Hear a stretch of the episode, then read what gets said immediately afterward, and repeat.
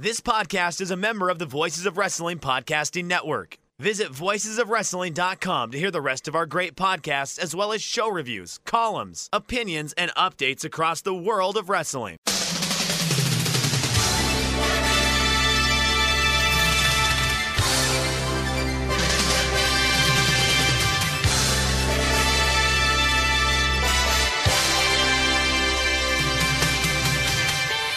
All right, welcome to the Super J Cast. You know that music, you know what that means. It's Damon, and unfortunately, Joel's still away on holiday. He's he's living his best life, as we all know. Maybe maybe one day I'll get a nice month off, not have to talk about pro wrestling, make carve out time. He's with his family, enjoying life, and I'm holding down the fort for a month. I don't know, something doesn't seem fair. Anywho, you know what that means. We uh, once again had to put out the uh, Super JCast bat signal, and uh, we needed a little help because you know I'm not going to do a show solo. That's just not going to happen. So once again, I'm I'm kind of blown away uh, by this month because we've had some really awesome guests, and it it it, it, it includes people that I did not expect to hear from. Uh, and it also includes, well, being that we're in G1 season, we might as well talk to someone who's in the middle of it, who's knee deep in it, who's who's who's swimming, uh, as, you know, against the current in uh, the summer months. He's a busy guy, and we appreciate him carving out time for us, ladies and gentlemen.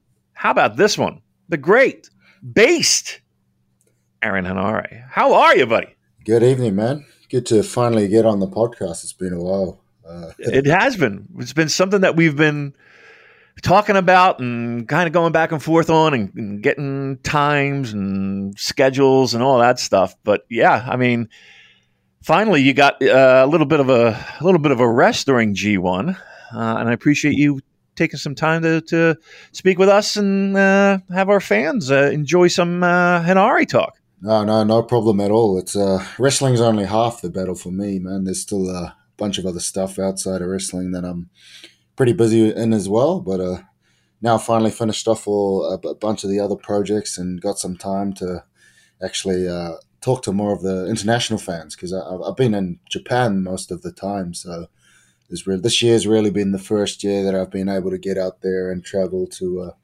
America and uh, other parts of Europe and uh, back to the UK again. Yeah, so, and I, that had to be pretty exciting for you. You know, I I was at Washington oh, for cool. that show. I was in Philly for that show. and I was like, and I was like, ah, oh, I should hit him up. I should just hit him up, see how he's doing, see if he wants to catch a beer or whatever. Uh, the Washington show was a little bit of a mess afterward because my favorite hockey team lost again in the playoffs. So I was miserable. so it was good that we didn't hang out. Um, but then Philly, I felt bad. I was like, ah, I'm right here. I mean, show them the town or something. Well, it was cool, uh, man. I heard a lot. Did you like both of them? Yeah, I mean, I'm from New Zealand, bro, so I don't know much about America, but we hear all the bad stories from the hood, mm-hmm. Philadelphia. So um, but it was good. It was it was fun. It was like it was not as scary as the movies say they are. There's, it's not that bad. I mean, come on, it's not that no, bad. Uh, I mean, maybe we have a little gun problem, but you know, oh man! So you noticed that first night in Washington, I was watching. I was wearing a uh, bulletproof vest. I, I did. Is that why? Okay. I honestly had no idea what to expect because I, I went to uh, L.A. at first. Yeah. And anybody outside of America that doesn't know anything about it thinks LA is like a hellhole where everyone's shooting each other up. And I thought I was going to get either arrested or shot for being brown. Oh, this this is me just believing all the news media and stuff. Then I got oh, there, I was like, ah, this place is fine. Yeah. yeah. I mean, it's not. It's not. You know, you you go to certain pockets, and uh, I'm, sure everywhere there's uh, good neighborhoods and bad neighborhoods, and yeah. you know, as long as you, as long as you you you're doing you're doing the right thing. You know, oh, well, I mean, kind of like watching a parade. Um, no, but yeah. it was good, man. It was good. Uh, Washington was real nice. Seeing all the um, the uh, the the monuments and stuff was real cool. Uh, the people yeah, first time as well. Was that your first time in Washington and, and Philly? Yeah, it was uh, my first time actually like traveling around the states. Um, I've been been to Florida before, but nothing really. Uh, didn't get really enough time to do anything fun, so it was just training all the time. Was it how great had it been for you guys? I mean, just everybody in that locker room that hadn't wrestled in front of fans. I mean, that had to be. um, so it wasn't so much not wrestling in front of fans, but the uh, the excitement of the fans like yelling and Yeah. uh, wanting wanting uh, Taylor Rust to rip my knees off. Um, the, the screams were pretty cool because in Japan it's just been a everything you do is just a three clap chorus one two three. They're not allowed to yell still, even to this day, which is over two and a half years gone in the pandemic, and they're still not allowed to cheer in Japan. Yeah. Is it? I mean, how difficult is that for you as a, as a pro wrestler? To ah, I mean, that's that's like that's the crux. It's like the spine of what pro wrestling is. Is that interaction with the fans? So it's been quite difficult, but I mean, strong style, right? You just gotta gotta take it on the chin and just keep going. yeah. How's how's this G one been? Well, first, let's get back to finally getting that tap on the shoulder to to be in G one. I mean, you did you? I mean, you f- had to feel like you knew they couldn't pass you up this year, right? I mean, they couldn't do it. Yeah, it's been a while. I mean, I, I thought I would have been in it a few years ago and thought the same thing. But I mean, for reasons outside of both my control and the company's control, such as injuries or a pandemic or um, scheduling or whatever. But I honestly, um, I didn't find out until the night they announced it when we were in Osaka. Really? So I had no idea. I knew I was on the tour, but I didn't know I was a part of it. And I was underneath the scaffolding. They keep a little um, TV in there for people to watch, but I was the only one there. I was just watching it. I wasn't expecting anything big, and then my name popped up, and I was like, "Oh, oh shit!" Oh, and uh, like uh, half wise, I was like, "Oh, they might not choose me again this year because borders are finally opened and everybody could get in." But I know, it just comes back to that whole. Uh, the more you work, the more your work will be appreciated and understood. And they put me in, so I was like, "Oh, yeah." It wasn't That had to be. a- wasn't like a surprise because I had been waiting for it for a while, but it was just like a yeah, yeah, this is right, this is right. Right. I mean, that's a sense of accomplishment for you. It's got to be a, a checkbox that that's finally checked because everybody's been. I mean, it's it's it's been a long time coming. I mean, Yeah, it- definitely. if- um, even that first New Japan Cup match uh, at the start of 2020, I was supposed to go against Ishii in the main event. So that that that same uh, that same feeling back then is the same feeling I had now. Like it's just meant to be. I'm meant to be in that spot, and it's not the company's fault. It's not my fault that uh, last year I got my neck injured, and the year before that, pandemic hit the whole world. It's just it is what it is. The magical, the magical line that I love. Yeah. Do you when when you saw that graphic come up, which I mean, what what what were you feeling? Like were like were you nervous? Were you excited? Were you was there some vindication? Like what what was going Um, through your mind? In a way, it was like. I don't know if we're are we allowed to swear on this. Yes, absolutely. Please. yes. It was just like a let's go, let's fucking go. This is what we say back in New Zealand when you know, like, yeah, this is it. Let's go, let's bang. That was my sort of thing, and I thought, yeah, well, finally, like, I could show the fans what I can actually do. You know, I've, I've been getting tweets this whole tour. Wow, I didn't know Henare was this good. I mean, like, I've always been good. I just haven't had that opportunity to showcase how good I am, and I, I could feel like the fans this tour are kind of understanding that now. I hope Yeah. you can too. Yeah. No doubt. Um, so let's go back to 2000. Was it 17 Seven, when yeah, the uh, leg injury was it the, the Achilles? yeah, man, complete tear, complete rupture of the Achilles. Uh, I had to get it fished out from my calf muscle, which had rolled up, and uh, stretched back down and sewed back together with uh, metal serters. So yeah, Ah. it was pretty rough. Yeah. No, I mean, no doubt. Did, Uh, I mean, at that point in your career, are you thinking, I got to quickly get myself rehabilitated? I mean, I mean that. I mean, and that's just time. I mean, you can't rush that. yeah, Like, so I mean, and then add the pandemic on top of that. Was there any point where you're just thinking, "Ugh, I, I can't catch a break"? I mean, a usual person would think that, but uh, I I come from a place where you know a lot of people don't really get any breaks at all. mm. so, uh, I've, I've sort of been fighting an uphill battle my whole life, so I'm, I'm used to having adversity placed before me. So it wasn't really a big deal in terms of, oh no, can I make it or not? It was more, God damn it, another one of these hurdles. God damn it. And it's just, I don't know if it's me trying to project that onto my life, but I feel that's just a normal part of not only my life, but this job as a profession. You're always going to get injured. There's always going to be something a flight's always going to be cancelled. There's always going to be a hurdle in front of you, no matter what you do. Um, it just happened to be the more painful hurdle that I had mm. to jump over that time. Yeah, I mean, the, the, surgery and the rehab that could not have been fun. Yeah, I mean, it was pretty quick. It's usually twelve months. I did it in nine months. Luckily, I was still quite young. I'm still, I'm only twenty nine now. Um, still young, so it recovered quite easily. But uh, the funny backstory for the Achilles injury, both my parents have torn their Achilles, so genetically predisposed to that happening. Wow, that's that is kind of wild. Okay, um, so now you know we fast forward. We have a pandemic. We, you know, it's been it's been a struggle for I think for everybody. What what's going through your mind there? So travel restrictions oh, and oh, oh, and and crowds, you know, being minimal, and then you know, clap crowds, and so you know, like what's going through your mind now uh, when when you know you hear shows are being canceled and there's a worldwide pandemic. Man, uh, so that that was supposed to be my first main event singles match the week after the pandemic was announced in Japan. Um, so one, the big break didn't come when I needed it to come or when I wanted it to come. And two, I'm pretty sure you and all of the listeners for Super J Cast have heard about how New Zealand handled the pandemic. They didn't mess around. They didn't fuck nope. around at all.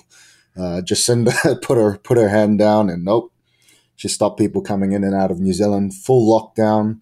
Uh, military personnel uh, traveling the streets. They didn't put that in the media so big, but there were police and there were army patrolling the streets to make sure nobody was outside of their house. Um, so it's pretty rough. And add on top of that, every time I, that I came back from Japan or came back from New Zealand, I had to quarantine two weeks on either side. Right. So I think I've got the professional wrestling most quarantines championship around my waist. what's what's all right? So uh, I mean, let's fingers crossed and all that. Let's not go through this again. But what what did you learn about yourself during that time frame? Oh man, I'm pretty uh what's the word? Mentally durable. I don't know if that's the word is. Um, I know I did more than anybody else in that time in terms of the quarantines, but I, I could take I could take a lot of things. I'm very uh I don't know what the word is. Resilient, like a, like a, like a tardigrade. You know what a tardigrade is? No, no. Uh, it's like a little bacteria that you throw in any environment and it just won't die. It could survive at the bottom of the ocean or in extreme heat. I don't know what Americans call it. Uh, water bear? Is it a water bear?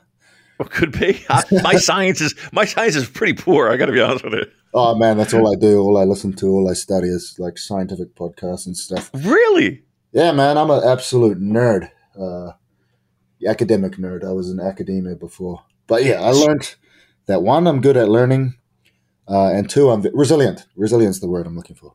There you go. The uh, where do you, where do you think that comes from? Is that something that you you think your parents yeah. forced into you, or um, yeah?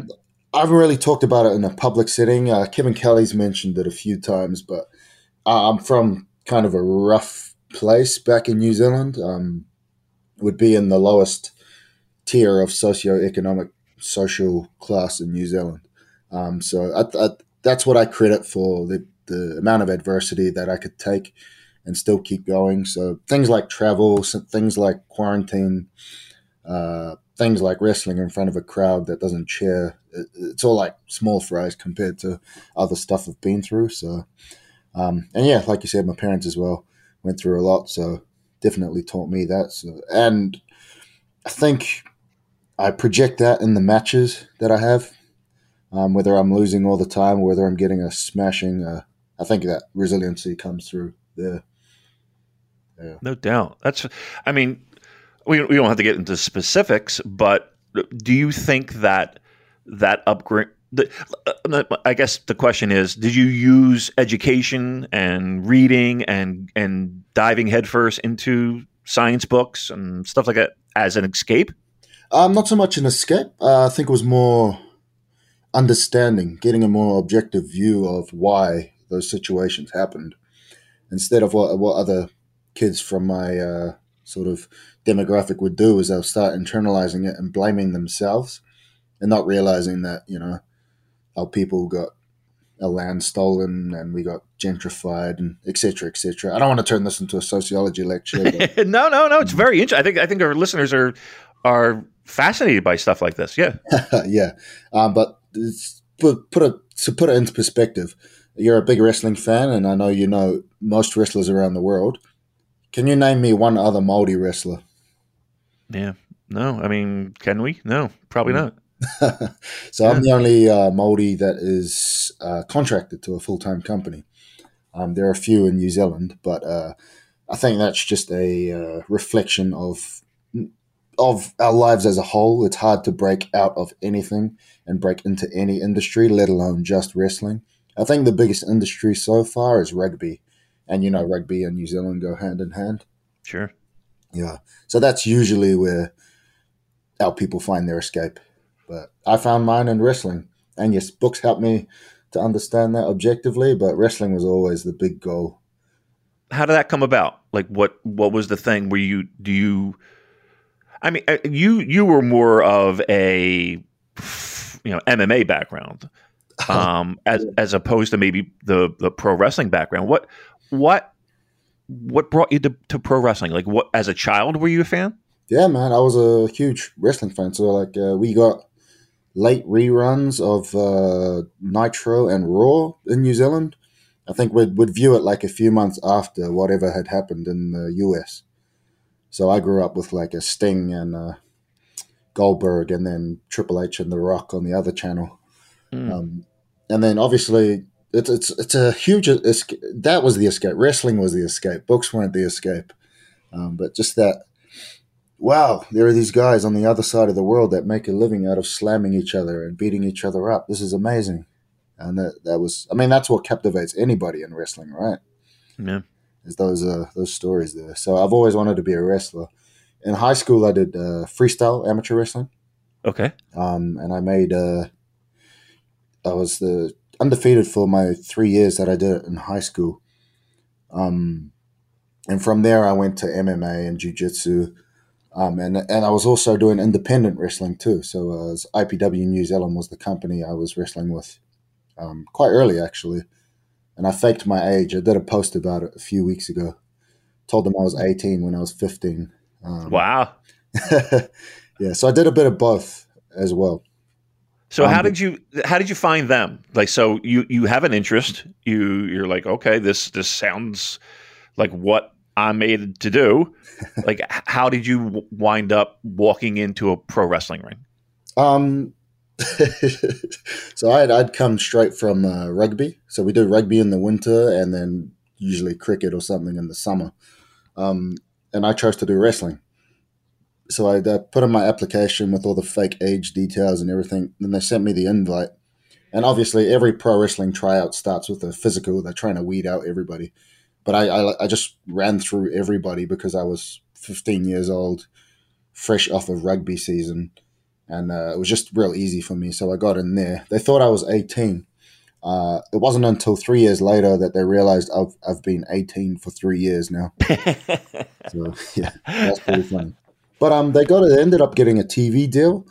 So in um, 2010, 11, and 12, I was on TV, and I had just come out of high school, and I was getting money for that as well. So that was pretty cool. Um, and they sometimes uh, the the series only ran in New Zealand and Australia. So and then it got cancelled because of some legal issues. Um, so yeah, then after that, I met uh, Fale. Mm. then and then and then things took off. yeah, yeah. So that's when I really realized the actual capacity to make wrestling a full time job. Because here, here's this another this other Polynesian wrestler that I know of that I'm a fan of, and he's from the same city that I'm from. He's from a pretty rough area as well, and he's there doing everything that I wanted to do when I was a kid. So I was like, "Whoa, let's train with this guy." So I got training with him and um, Mark Hunt. He was in New Zealand training uh, his camp for the Bigfoot Silva fights, and he trained with Fale, and then we ended up training all together, and then that led to the New Japan tryout. How stressful was that? No, it wasn't stressful at all, man. That was I was it was buzzy. It was Yeah? like some street kid coming and training with these absolute superstars. It was it was amazing, man. Nice. No, no nerves, no nothing. Well, you love the physical sports, though. I mean, Yeah. what do you think it is about you and your personality that just like you just gravitate toward knocking somebody down? Let's put it that way. I think it's it's Kiwi culture, bro. We love rugby, we love boxing. Um, if you're in a bar fight, anyone's got weapons. Everyone will mutually put the weapons down and just elect to fight with their hands. I think it's very very Kiwi culture. Is um, we just prefer a straight up fight, two guys bumping each other until someone's standing and someone's not. Do you have any uh, any stories from the past? You don't have to name names, but uh, were you were you a person that wasn't afraid to uh, square up? uh, in terms of like a fighting or Yeah, yeah. Oh, I mean, I I don't usually show it on the camera. I'm, I'm, I'm putting my knuckles up to the camera, even though there's no camera. But uh, it's all right. I've got a lot of scars, a lot of scars Yeah. on my knuckles. Uh, at one point, I actually, um, uh, when I was a student at university, I didn't have much money. Um, so one of my jobs was street fighting on a Friday night, like wagered street fighting, Oh my, yeah. uh, and that would pay for my food throughout the week. Wow. Yeah. Okay, so now we now we got to get into that. So so so how there's a big difference between okay, I'm at the bar, I'm at the pub and I get into a little scrap as opposed to finding people that organize this dude, you know? How how did you find it and how did you get into it? Oh man, this uh, there's a street. Uh, there's two streets in Auckland, the main main Auckland city, right in the heart of the central business district. Uh, Queen Street and Fort Lane. Anyone from Auckland knows about Queen Street and Fort Lane. That's where everything. That's all the big big clubs are and everything. You could find somebody. I I don't know if it's, it's probably different now, but back then, I mean, it, it wasn't just. It was some like uh, MMA fighters would do it as well. It wasn't like a big underground mafia type setting. It was more just like a yeah, wager, wager, wager. And it would happen that night or it would be like maybe sh- shooting emails, you're in a gr- I don't know, how does that work? No, no, you just you just go there. Like it, it's like the specific like if you could think about Fight Club when all the cars are parked up and Uh-huh. there's just people standing around, something like that. Oh, and do you pick the person? Like, do you scope out a person to be like, I, I'm fighting that dude? No, no, you just uh, you just turn up. I mean, ob- obviously there'll be people who know other people, and some people who know people that have trained before, or some people from specific gyms. Um, and then there was the, there's a I wouldn't I won't name the the name, but there's a gang that went around and um, organized legitimate fights, legitimate sanctioned fights under a sanctioned body. I won't Hmm. say what it is, uh, the name of the place, but um, one of them would hold actual legal fights. So it wasn't all just like underground stuff, but You were actually in Fight Club. like a, you know, so you know, to pull back the curtain a little bit, like we we uh, the last time I was in Japan, we all went and had a great dinner. Um, you were with the post people, me, my wife, Frazier. Um, great time.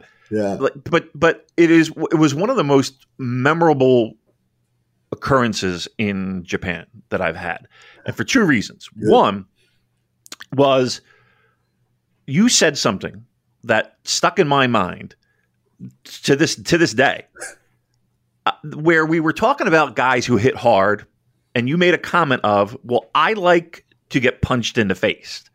And I looked at you and I said, "I'm sorry, what?" He's like, "Yeah, you were you said I like to get punched in the face. It wakes me up, it gets me into the match, and it gets me going. Do you still subscribe to that uh, theory? Yes, and I have been feeling better about it because studies have come up saying that hyperbaric therapy is good for CTE or any brain uh, brain damage from um, punches and stuff. So I feel better about it because now I know there's a fix all at the end of the tunnel. Probably not a good thing to say, but uh, it's like um, uh, you, I mentioned Mark Hunt earlier. Have you ever ever watched any of his fights? I I have yes. The one versus uh, Ray Sefo when they both just drop their hands, hit each other in the head, and they're both smiling and they both look more awake. Okay, yeah. That's sort of I don't know if it's a genetic thing, but uh, that's that's how it feels. It's like it's like dopamine. You get hit in the face and like your all your your nerves go into fight or flight mode. That's sort of like a buzz, like a trip for me. I'm not getting punched in the face. I'll I'll stick, you watch I'll, all my matches, I don't know. Yeah, yeah. I mean, yeah, I think you said uh, there was a match with uh, Yuji Nagata, or it might have been some. But yeah, you were you actually were telling him punch me, get me, get me in. Um, yeah, I mean that, but the, you know that's once again that's that's something that that you're, you're cut from that cloth, and, I, and I'm fascinated by that part. Um, so now G1 is here. Yeah did you do? You got the announcement. You're you know not not that much time, but did you think okay, I have to train differently? I have to do more. Like, what's your workout routine now? Because uh, the second thing that that uh, from from that dinner was that you were so disciplined with your diet. You had a scale. You had. Uh, you know, you were you were trying to, to get certain amount of protein and yeah. Like, so is there one? Where do you find a discipline for that? And two, did you do, or are you doing, or did you do anything different leading into this G one? Um, for the sorry, what the first one? I forgot what you said for the first one.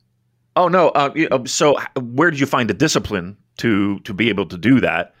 Um, I think that one came from amateur wrestling. Just hmm. the, the the dieting in order to make a specific weight. Um, for me personally, it's not really a challenge to do it. Um, when I when I first did my first uh, meal plan with my coach Marjon Abelardo, he um, he trains professional bodybuilders. Um, so I did my first meal plan with him, and then I realized, wow, shit, I feel great. It wasn't just an aesthetic thing. Like I actually felt really great. That was I think we had dinner. What was that? 2019. yeah. Uh, I know it might have been 2020. Yeah, it had to be 2020. Yeah, so that was when I was in my peak condition. So I had abs and I was shredded and lean, but big as well. So that's when I just felt the best I've ever felt in my life. And that was no drugs. There was no crazy supplements that people talk about. That was all just weighing my food every meal, and I felt great. So that the discipline wasn't really a factor because I felt good to do it. I know most people don't like doing it. Um, and for this specific G1 in March is when I started bulking, not knowing that I was going to be in the G1. I just, my trainer just said, Hey man, I want you to put on some weight. And I just, it's been pretty tough though, eating 500 grams of steak, 400 grams of chicken, and 400 grams of potatoes every day. Um, hmm. But it's it's worked out, and the fans are loving it. Um, and the slams aren't as as painful anymore. The bigger you are, you'd think this the more sore, more painful the slams would be. I've actually been feeling quite good because of the amount of weight that I've put on. Hmm. Yeah, it's, it's great. I mean, I know a guy who can get you some protein if you. yeah, man. Apparently, protein's really expensive in um, Japan. Yeah, that's from what I hear. inflation in this market is crazy, man. It's pushing people to do crazy things. it sounds like it. It does sound like it. Um, um, so, first G one, you know, there has to be a little bit of excitement, a little bit of, and first matches Hiroshi Tanahashi. Yeah. You tagged with him in in tag league you, and and multiple multi man tags with him. Yeah. Was there any nervousness, or was it just excitement and let's let's show the world what we can do? Uh, definitely, definitely nerves, definitely. Um, more so because I don't want my first G1 match to be remembered for being shit, you know? Um, I really wanted to just unleash and show the world what I could do, show the fans that what I could do, especially the fans that have been supporting me even before I got any big matches at all. So, um, but I've always known, I've always known that I could bang at the G1 level, but just being able to actually do it is a whole nother. It's like the real tangible results of your hard work. So that's why I was nervous at that point. Um, is it? Also, every, I'm sorry. Sorry, you got no. You could. Uh, Tanahashi is just like the biggest star in Japan, you know. So it's like going up against Goku in the Tenkaichi tournament. That's the equivalent. Hmm. The I mean, nerves and excitement and all of that, and, and you you had a banger of a match, fantastic mm-hmm. match. Was is is G one, especially this year, is it everything that you thought it would be? and I mean that in the sense of the physical demands, the the the mental demands, the the the nervousness, the spotlight. Like, is it is it what you thought it would be? Um, I think a big part of coming up the young lion way, so like doing the, the young boy and the seconding and uh, looking after the senpais. My first tour was actually G1 2016 when I was seconding and I was watching guys like Tanahashi and Naito and Okada every single day, every every day of the tour. So those types of um, rituals, if you will, sort of condition you to already understanding the the toll that it takes. I'd say the young lion uh, part, doing the squats every day and then training and then the matches and then all the breakdown is a bit harder than being in the G1. But hey, I'm only three matches in. Um, usual G1 tours, you have 12 or 15 matches, right? Yeah. So I think I got in lucky by only having uh, six men in the block. I think six, yeah? Six, yep. Yeah. Uh, I, it's quite lucky so this is quite a entry level G1, if you will. When they go oh. back to the big blocks, I think it'll be even harder. So I don't want to count the chickens just yet. Right, right. The, do you like it though? Do you like the, the, the sense of wrestling, and then there's there's a, a, quite a gap between your singles matches and everyone's singles matches. The way the schedule is laid out. Yeah. I mean, does that give you a little bit of time to recoup, rest, do dumb podcasts like us? I mean, is that you know? I mean, do you enjoy that, or would you rather have a little bit more condensed schedule where it's ev- almost every other night? Um, it depends. It's it's slowed down a bit since um, what do you call it? Since the pandemic. Uh, before the pandemic, so like 2018, 2019, I was wrestling every other day anyway. Not singles matches, but just in general every day. I, that was quite hard doing that. Not only that, but all the traveling and stuff. Uh, but having been in a uh, been in a group with United Empire, so you got guys like uh, Jeff, Will, and O-Khan on this tour, so we could sort of like uh, spread the load between us, so we're not not smashing ourselves too much. Um, but yeah, I love those. I love the six man tags. They're, they're great. You keep they are they are fun. They look fun you could keep your blood flowing. So, like, if you have a niggle, if you, if, for instance, if my uh, my calf was quite uh, tender, as you could probably tell after that Zack match, um, but the the the multi man tags after that they helped the blood flow, and I re- recovered quite quite quickly from that niggle. But that's mm. that's just part and parcel of the job and what we do. So those tag matches serve even a, a, a greater purpose. it's yeah, okay, yeah. not only to get over the matches later on, but you know you can stretch out some injuries and get yeah. get loose. And okay, I mean, it's, like all, it's all about blood flow and controlling inflammation. I think most most full timers understand that. If you could control your blood flow and your inflammation, you could do this for years and years. Just look at guys like uh, Nagata and Suzuki, been doing this since they were teenagers So what? What? I mean, I, I have to ask because I am the most out of shape human being on earth. what? What? What? How do you do that? How do you control the blood flow? How do you like? What? What? What are they doing that other people aren't? Oh, they do. Man, oh, they're, they're still doing the same shadow boxing, squats, cardio, and skipping before every match, mm. and that, that that they've been doing for the last forty or so years. So that's uh, if I can do the same style that they do, man, we could we could we could keep in this game for a long time, man. There was talk about that that time in the dojo. You, you mentioned it before, where that was the hard work. It felt like, yeah, um, you know, the the the working out, the setting up the ring, the tearing down the ring, the yeah. you know all the things, the duties that that are involved in being a young lion. Yeah. talk about those days and and uh, I don't necessarily want to say the struggles because it's a learning experience, but boy, when you're in it, you got to be thinking, "Whoo, this is rough." Yeah, in a way, um, it was the first time in my life that I didn't have to worry about food. So if you if you come through the dojo, you get an unlimited amount of food, as much food as you want, which is a poor kid from Auckland, New Zealand, coming to that is like, wow, I just hit the jackpot, boys. Sign me up. yeah, yeah. So that was sort of like uh, I paid for my rent and I paid for my food and my water and my gym with squats. Hey, I could do plenty of squats, you know. Um, so sort of like a you you get all of this stuff, but you just have to do some squats before that. And I actually like doing squats, so it was good. Um, but yeah, it's uh, the, the the toughest thing is the sleep schedule. So you're awake, you're the first guys awake, and you're the last ones to go to sleep. If it's a tour day, um, you wake up, you do your training, uh, you clean everybody's stuff up, you get all the bags and everybody's suitcases on the bus, you travel to whatever town, uh, you do the show on whatever town you go to. Before the show, you're doing training and squats. then you do your match, and then you do all the seconding and all the uh, uh, corner stuff, looking after the senpais.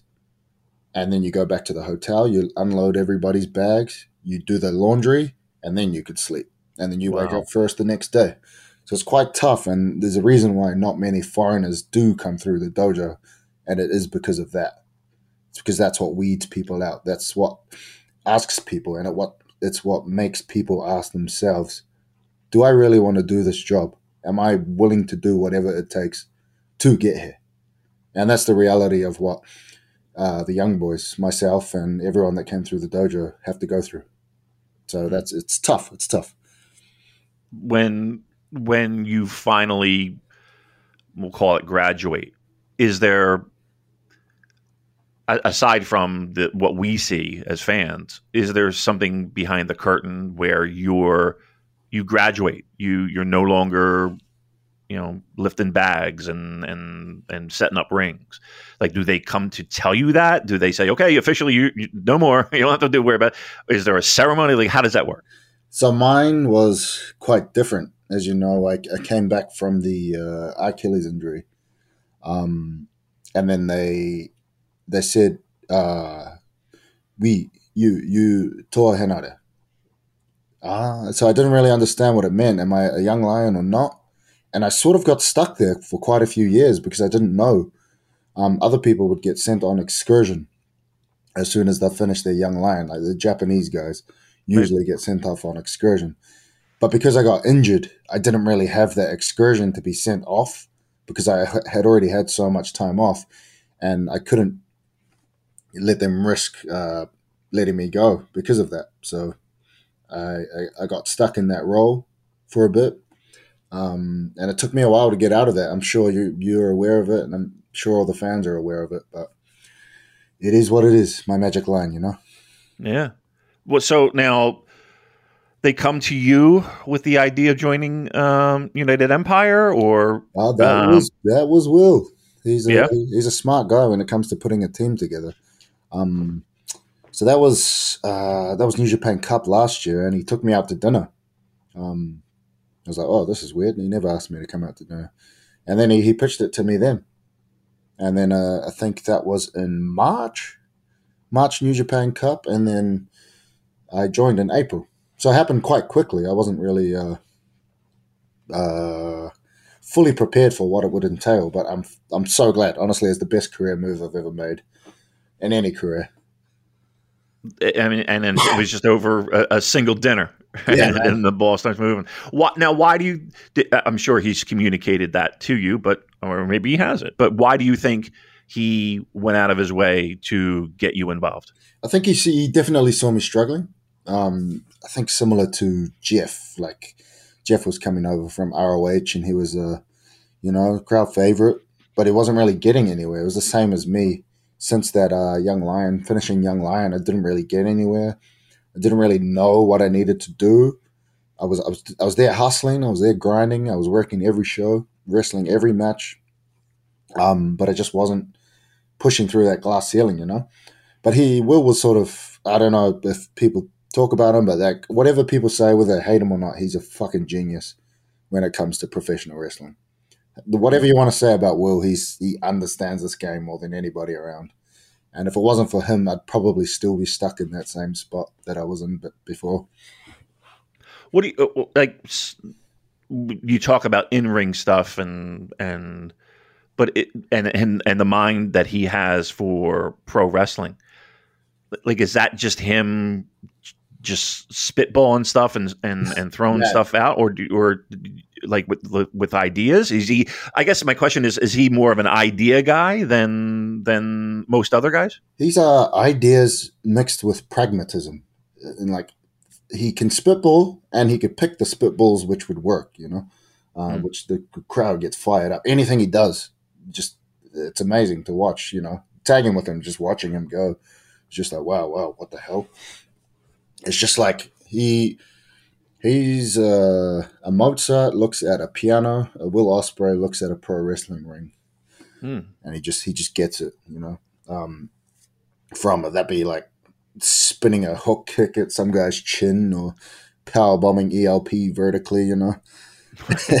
Everything he does is amazing. Um, and just just being around there and all, all these guys, like Orc is a weird dude, man. Like Let's talk about him. Yeah. So so he guy. seems like a, a fun guy. Uh, yeah. Okay. But weird. Let's get let's get let's get into the weird. he's weird. He's like uh, he's one of those comic book geeks that just watches the uh, watches cartoons all the time. And um, I don't want to say geek. Otaku is like a specific term in Japan. Um, he's always trying to hang out with like porn stars and like gravure idols and stuff like that. And he loves Las Vegas. Uh, but Yeah. But he understands what riles people up. He understands what makes people go crazy, and he understands himself. You know, he's real smart. He was always good at like grappling and technical things, and he's an amazing cook as well. He's the most underrated cook ever. What what's his dish? What's what what, what does he make that's off the charts? Um, he used to make a thing in uh, the dojo called yudofu. Um, I don't know how to explain it, but it's a, a Japanese traditional gift. But and he told me American burgers all sound, all taste the same. they kind of do. I mean, to be truthful, they kind of do. Now, uh, let's go full circle. So, 2017. Yeah. Is it odd that you have this this spark, this rocket that's now strapped to you, and you're in the, the same faction as the guy that you were in the ring with when you had your injury? yeah, I think that's uh, coincidental as well. But then at the same time, we both came in together and we're both in the same class, so it's not too out of the ordinary. Um, if anyone, I probably see him more than anybody else. Um, we live quite close to each other, so see him quite often. Um, on top of all the bus rides that we have together and everything, um, but uh, he's just I can't keep I can't keep up with him, man. He's always he's going out with all the sponsors and stuff. I, I prefer to either just go to a jujitsu class or Muay Thai class or something at night. Um, but I'm sure there's been one or two nights that yeah, uh, some crazy because it seems like every time I hang out with you, there's always beer involved. I remember the first time I met you was at uh, one of the the Fale sponsored events. yeah, Uh, yeah, and then uh, then after there's always there's always a little alcohol around. All right, and I'm not saying that you partake, but it's around. no, no, it's definitely around. I uh, I actually stopped uh, drinking as much as I did. Good. I wish I could say the same. I actually did a uh, doctor's um, examination on my liver and he told me he advised me I should stop drinking. So uh, I drink on Christmas and I drink on my birthday, and that's about it. I I would I, I'm going to be very truthful. If I I don't think I I will go get one soon just because I know the damage that has been done to this or like I just don't want to hear the bad news. I know it's bad. I you know it's like one of those things. It's like all right, I know it's bad. I got to stop. Uh, what? So what are we looking for forward to G1? We have uh, Naito on the schedule, right? And we have Evil on the schedule. Oh, KENTA, um, KENTA will be a good one. Ken, yeah, is that the one you're looking forward to most? Um, I was looking forward to the Goto one and the Zack one quite well, but I mean, like these are all. I've wrestled Goto in the singles before, but just singles match with anyone because uh, it's usually a long time between singles matches for me. So this is like Christmas. Like, oh man, I get to fight all of these guys one on one. That's great. It's just more so one, I enjoy it. Two, they were all tough guys, and uh, three, just the fans love seeing me get slapped in the face and keep pushing forward. You know. Yeah. what what do you think you've grown as a pro wrestler just from the, this tournament so far? Yeah, definitely. Just like I said, just having the freedom to have singles matches more often. I mean, it's a lot. It's a lot more fun in a sense that if I stop him, I could stop and think about what I'm going to do. You know, uh, which has helped me a lot. Thinking on the fly. You know, kick, kick here, punch here. It's uh treating it more like, hmm, I, I don't know. It's just more fun because I don't get to have that time. You know. Um, are you the type of guy that sits around? Uh, not, not, sits around. I say that like a, like it's like you're sitting like me on the couch. Um, but are you a person that that you you see the schedule ahead of time and you think, okay, this this this would be, this would be good to do this or this would be good to do that. Like, are, are, do you plan that stuff out in your head a lot? Nah, man. you just get in the ring and we'll call it in the ring and go. Yeah, I'm, okay. I'm, no, I'm notoriously known for not even knowing what match I'm on. So really, the last Goto match, I didn't even know that I was on pre-main event, semi-final. I was like, "Oh shit! Oh, oh okay." I, My I, music's I playing. I didn't know. I didn't know until I got to the arena. I thought I'd be like opening G1 match or something, but no, I'm very notorious for not checking the schedule, or else because I'm the type of guy that'll, if I know what I'm doing beforehand, I'd stress out the whole day mm. about it, you know. So I'd, I'd rather just leave it to fight the battle, cross the bridge when it comes, you know. I won't tell you which one you have in order. How about that? Yeah, so so literally you could go to the arena and really not know who you're fighting that night and yet that kind of eases your mind a little bit yeah i mean more so if, we, if we're thinking about it from a hormonal standpoint my cortisol starts rising the moment I know what the job is. Mm-hmm. uh, so yeah, I didn't even know what the G1 was until they announced it in Osaka.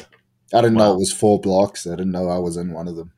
Um, because if I worry about it before, there's that. It's not anxiety. It's more just like I'm an INTJ, which means I'm the guy that prepares every single plan of action. Um, mm. But if I don't know, I can't plan. I can't waste that energy I could spend that in the gym or going for a run instead or writing another book. writing it now? Are you reading books or are you writing books? Uh, both, both. I just finished. So, because you mentioned that, yeah, you mentioned that when we were lining this up, that you bring your laptop with you. Yeah. Uh, do, do, would you mind sharing what what you're writing? um, so I finished my uh, first. It's just an ebook at the moment. Um, before I moved to Kindle Direct Publishing, but uh, I studied politics and sociology, and I used to teach sociology at university. Um, so the book is about masculinity and how we redefine it. Oh. And it's my belief that most bad things that have happened and are happening in the world today uh, because of men losing their way as men. Um, like that toxic, to- toxic masculinity is now a thing that's taking over the world, you know? Right. Um, and we've just all uh, all uh, misplaced what it means to be a man, and that's why things like uh, abuse come from, the rape, um, stealing protein, um, things like that. You know, all come from. So I'm just trying to. I was, I've been doing free programs for men over the last 10, 10 months, Um, and I just thought I'd put that all in a book, so I just finished that last week. Wow. Yeah. When when can we expect that? Um, it's online at the moment. Um, I'm going to wait till the tour's finished before I uh, focus on trying to get the uh, paperback out to uh, Amazon. So is I mean that's your you what you do in your spare time to wind down. You work on on that acad. You know, like it's it's almost as if and pardon the dumb. No, no. But it's like you work in the gym and you work. You know, you're working your brain too. Like how how important to you is that synergy? Like this is it's funny. Like I didn't even mention the content of the book, but this is exactly the content of the book. Is that Um, right? There's the physical, mental um, mastery, and uh, the lover ex- aspect, which is like taking care of, nurturing, and protecting family and friends, stuff like that. But yeah, it's all dimensional. So everybody thinks of masculinity as just you have to be a big, tough, strong guy and not show any emotion. When in actual fact, there's f- many different dimensions of what it means to be a man, and men are falling down because they've misplaced that. You know. So it's, it's, it's Wow. real funny that you mentioned that before I actually talk about the content. But yeah, that's essentially what it is. That's pretty amazing. That's that. I mean, that's really great stuff. Um, when you the, the stress is like I, I, I guess the if I were to take and everything changes, everything evolves. But if I were to take wrestlers from the 70s, and wrestlers from the 80s, and wrestlers from the 90s, and wrestlers from the 2000s, and wrestlers today, I feel like wrestlers today have a unique challenge, and that challenge is social media. Yeah, yeah. do you i mean i'm a huge fan of no social media. I'm, I'm not at all. Um, but other wrestlers find themselves in trouble and find themselves trying to navigate those waters. One do, do you know of any specific training that they would give guys like you to kind of navigate those waters and two it, do you think social media is necessary for your career? Um, I'm not sure. Uh, they definitely don't give any social media training in uh, New Japan, Mhm. but I think it, it, it's more uh, a, bit of common sense. You know, you don't don't treat people like shit. Don't be an asshole to fans. Um, just you know, I think the big problem with um, Twitter and especially American Twitter. I'm sorry, but it's there's just people forget that there's a human being on the other side of that. Right. If you want to bring out the uh, sociology, it's called simulacra and simulacrum. People are living in a simulated version of what they think reality is, and they forget there's an actual person with actual feelings on the other side of that. Um, yeah, man. I just think that the easiest way to not get in trouble, not offend anyone, is just to remember we're all just humans on a computer screen. I guess. I haven't Yeah. really. If I if I I got a easy rule of thumb. If I see anyone write anything negative about anybody, I just block them. I've got about a 500 long block list at the moment.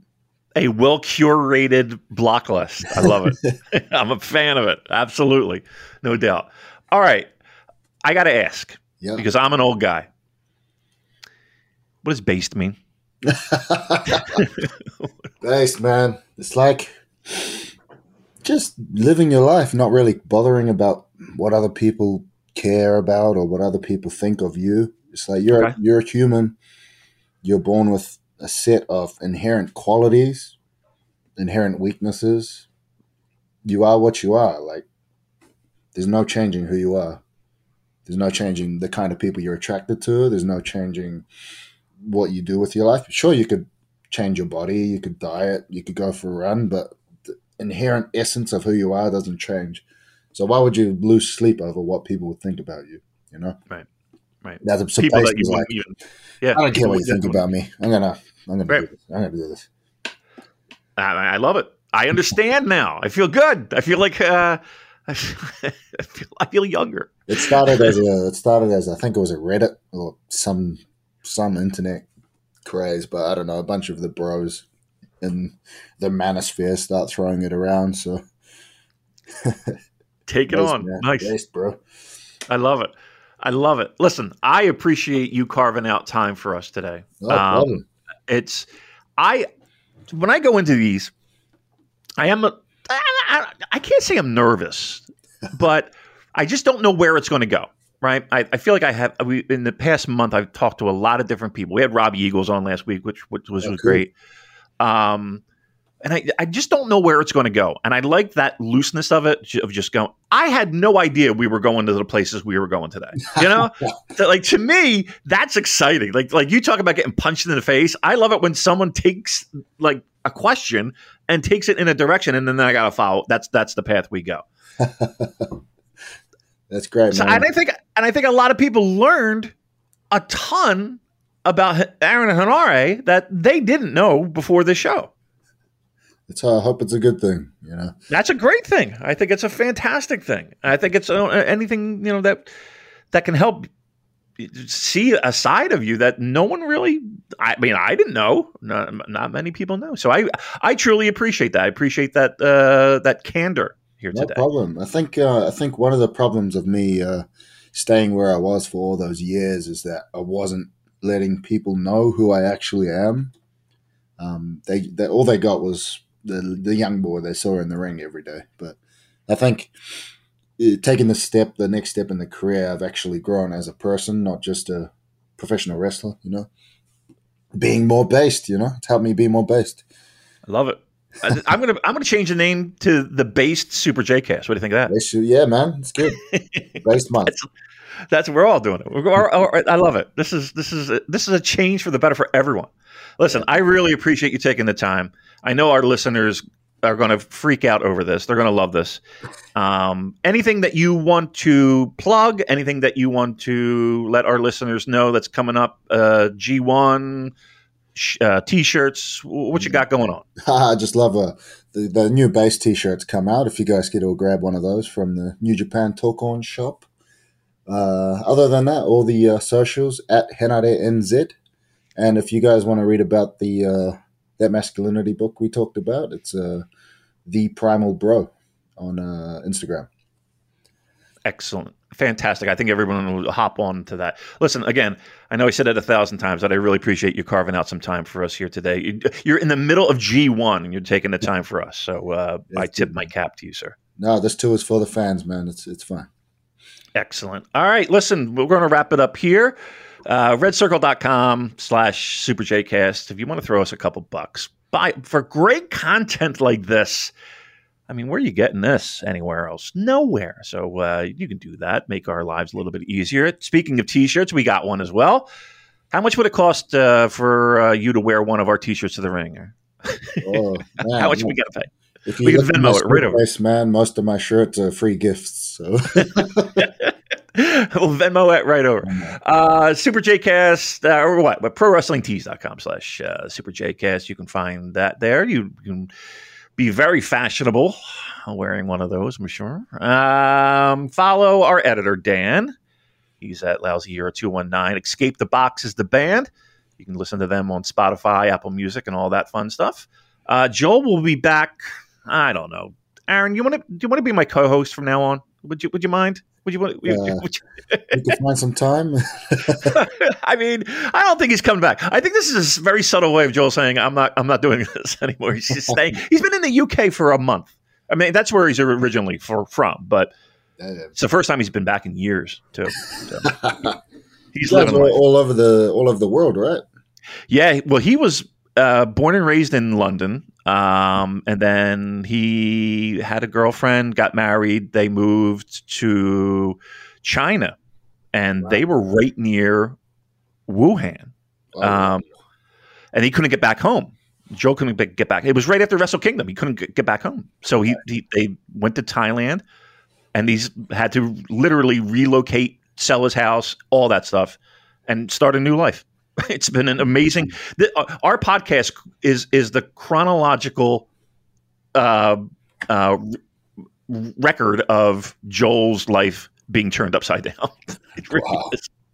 Yeah, he lived in a hotel. He lived in a hotel for six months. I want to say maybe even a little bit longer, live, because he couldn't go home. Yeah, he just had a kid. Now he has two. It's unbelievable. Anyway, Yeah, screw Joel. uh, again, thanks for joining us, the great Aaron Henare, based Aaron Henare. Um, thanks for listening. We'll catch you next time. Thank you.